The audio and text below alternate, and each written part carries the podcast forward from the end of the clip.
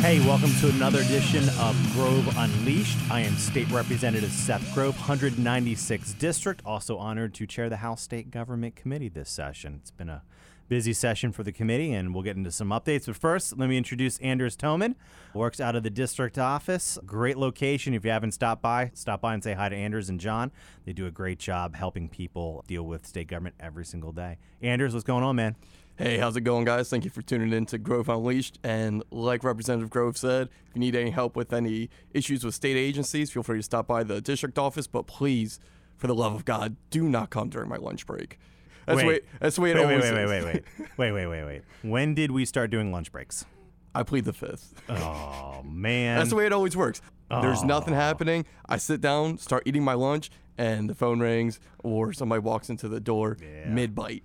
It happens. It happens. Yeah, I cut my teeth in a district office, and uh, wonderful experience. Get to know tons of people, help people find out how government fails people every single day, and uh, you become a better legislator, a better, well-rounded person because of it. But it happens on lunch breaks all the time. I, I, it's so weird because, and a lot of people get shocked when they see me or hear me say this. Uh, they'll be complaining about bureaucracy, and I'm like, yeah, no, I agree. Like that, that's government. And Yeah. they're like, how does this make sense? It's like it's government. It doesn't make sense. Right. Like, but you work for the government. Like you shouldn't be saying this. Is like, no, that's the whole reason I got involved in politics is to get rid of as much government as possible. Right. Kind of like it was a character on uh, Parks and Rec. Ron. Ron Swanson. Ron Swanson. Right. I'm taking government down from the inside. one of my favorite moments from that show, and not to get involved too much in you know movies and TV shows like other House Republican. Yeah, we don't we don't do uh, we don't do that. We actually talk about the issues, Yeah, important issues on this podcast.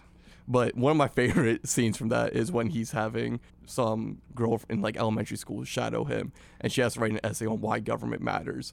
Lauren was supposed to do a paper on why government matters. This is what she wrote. It doesn't. Well said. It doesn't.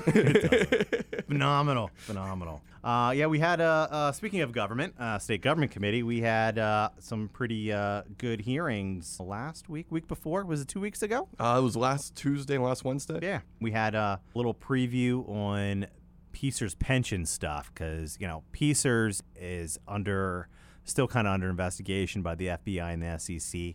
They had a report, we call it the Funston report. Uh, Funston is a, um, I guess, a, a business that looks at pension governance issues. Uh, they did they did actually two reports for SERS, um, the state employees retirement system. So we had them come in and kind of give us an update what their report was and how SERS kind of adopted that report to improve their governance structure. Um, so we had PSERS come in, and this is new for them. So they wanted to do a review of their governance and how they can improve their governance to make sure, you know, basic line, right? We shouldn't have the FBI and SEC knocking on our pension systems, right? good policy to have, I think. Um, I think everybody out there should support that and be supportive of that. So they started, reviewed, Funston reviewed their report. PSERS has started implementing it. They created the committee, so uh, we will stay on top of that. And then we had uh, Jonathan Marks. He is the Deputy Secretary of Elections and Commissions from Department of State. They were in kind of doing a preview of the 2022 primary election and it's good to bring them in to make sure we don't have any crazy changes coming up because we had some problems the last major election we had and i'm happy to report they're not looking at any doing any guidance changes um, so it should be kind of a standardized election basically kind of what we saw last Yeah, because in 2020. Yeah. they gave directions to some counties.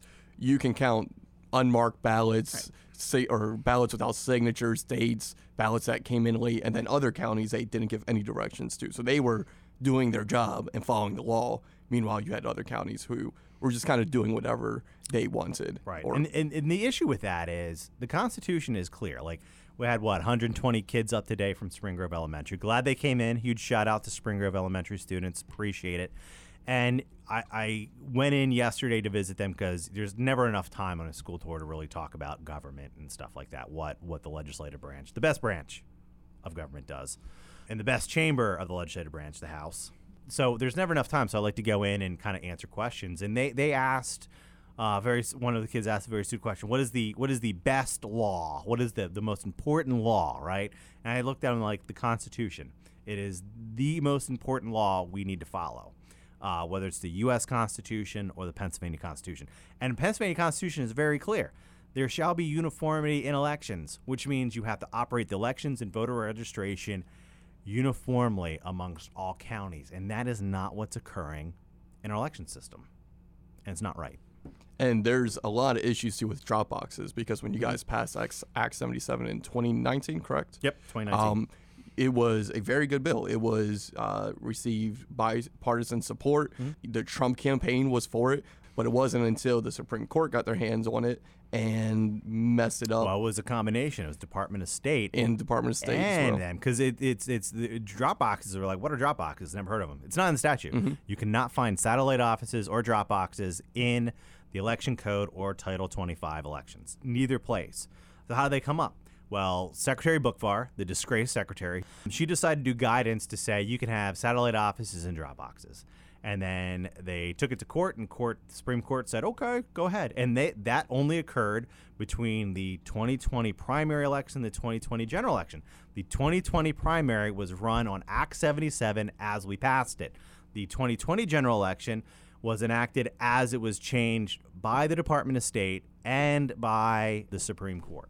And that was the problem. That was the big difference because I don't remember a single complaint outside of some mechanical issues with Act 77 after it passed and through the 2020 primary election. And I checked through our system as well because every constituent who contacts one of our offices, we log it into a system so we know who's contacting us, you know, what people's views are. It's just a way to collect the data and be able to view it in a nice way. And there was not a single contact to either the Harrisburg office or the district office regarding Act 77 until the general election or until the Supreme Court and Department of State messed it up. Right. And you were just saying too, you know, you just visited a, an elementary school in Spring Grove, and one thing I remember learning in elementary school in third grade, first time we learned about the three branches of government. The only thing we really learned about the legislative branch is that they are the only ones who can write laws. So why is the Supreme Court then going outside of their constitutional duty and writing laws, adding things that don't even that was not even in the legislation to begin with? Right. It's uh, it's it's an interpretation by a rogue court that sides with Democrats. I mean, is, eh, let's be honest. This is the same court that picked a Democrat dark money group's Yeah. map. Like, what do you expect? What do you expect? Yeah. And it's a real shame. It's a real shame. But these drop boxes, um, what's really interesting is we finally have a prosecutor that decided to look at election stuff, right? Shock, because there's election issues every year. So Jim Martin, Lehigh Valley District Attorney, I believe he is the longest serving district attorney in the Commonwealth. He's been there, I think, six terms or something like that.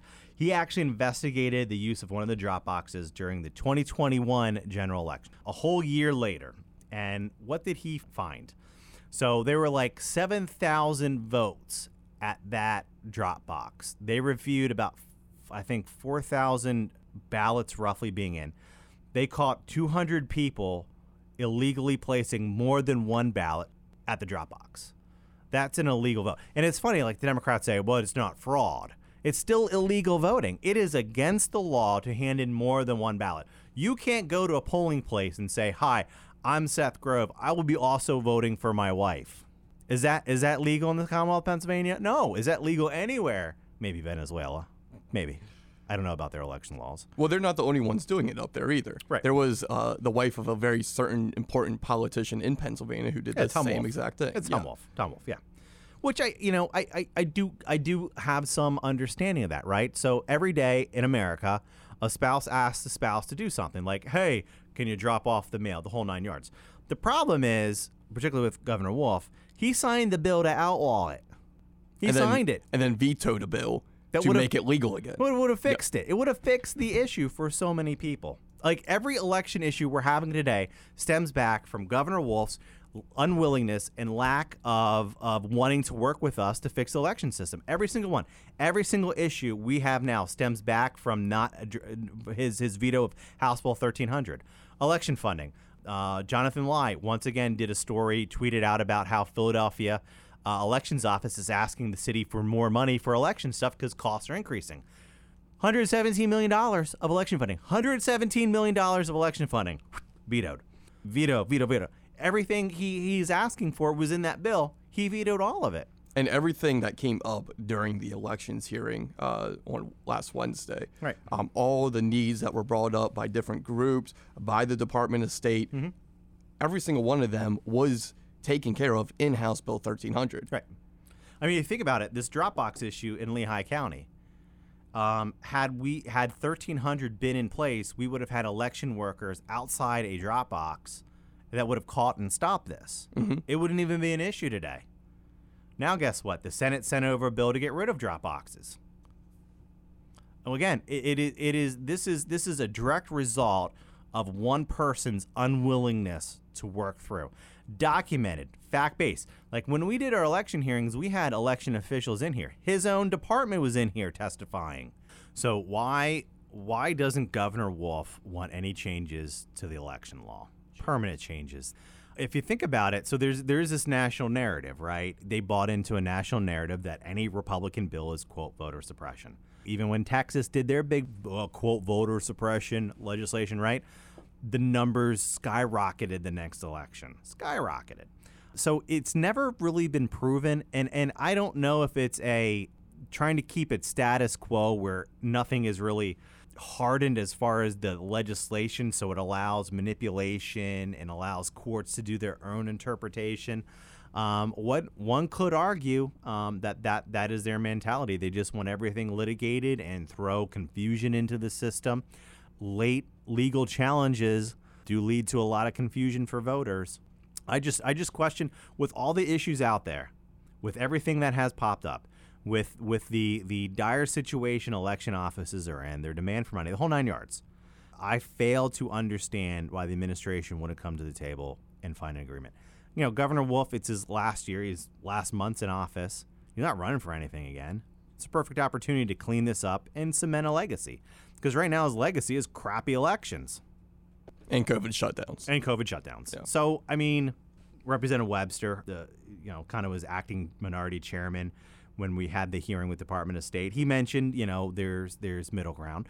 You know, my conversations with Scott Conklin, the, the minority chairman of the actual committee, just last week was their middle grounds. We're, we're even my comments, like we're 90% there. How can you not close out a deal with 10%?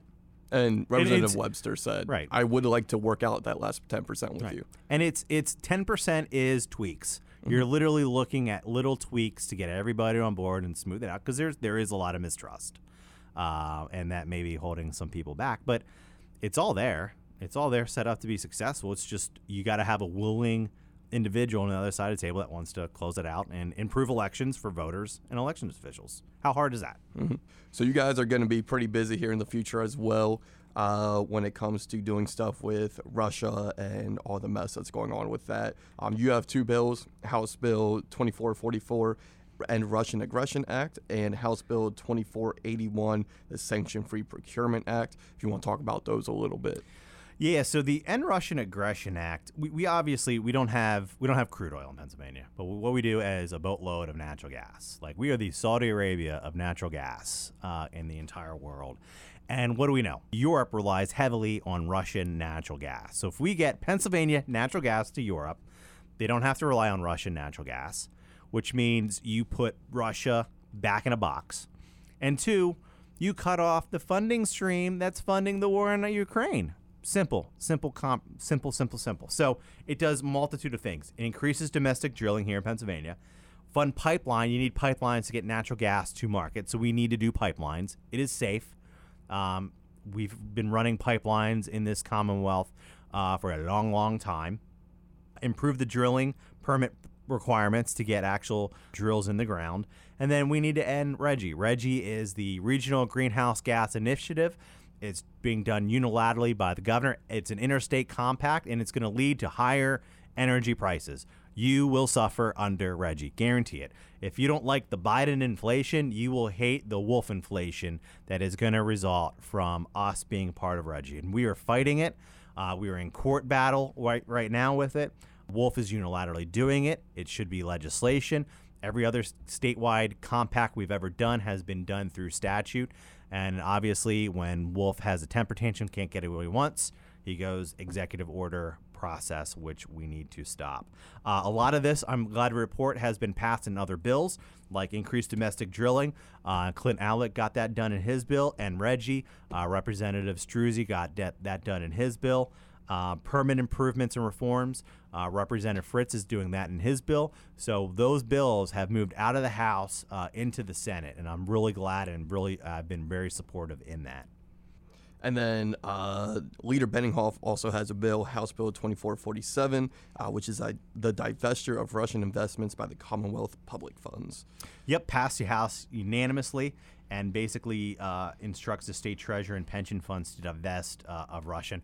The pension systems did that. I always worry about the pension systems doing divestiture because I always worry that at some point it's going to be politically no- motivated. Like we've seen that. Like, oh, I don't like I don't like fossil fuels, so we're not going to invest in fossil fuel stuff. The issue with Russia is those pension funds have to protect the investment. So once the war hits, actually all those Russia investments they have were tanking anyway, so they had to get out of them to begin with. And they do they have a fiduciary responsibility to do that. But I like the fact that we we reinforce that. Other bill I want to hit on the sanction-free procurement.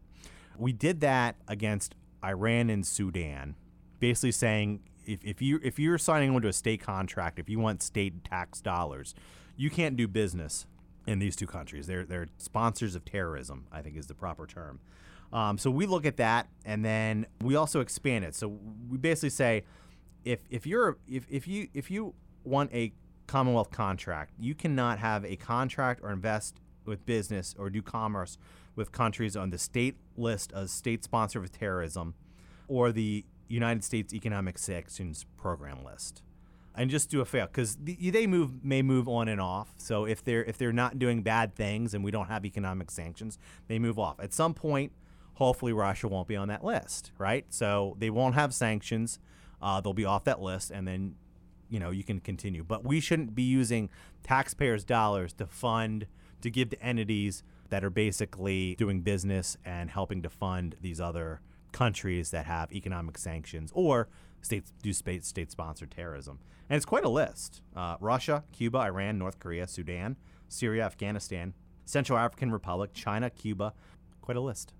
So another big thing that happened, uh, other than Twitter has been in the news a lot lately, mm. um, and especially in Pennsylvania, uh, Elon Musk is trying to buy Twitter. Uh, they're throwing a fit, of course, and Jack Dorsey actually came out and said the board that's trying to stop Elon Musk from buying Twitter has been the cause of all the problems of Twitter for the past number of years.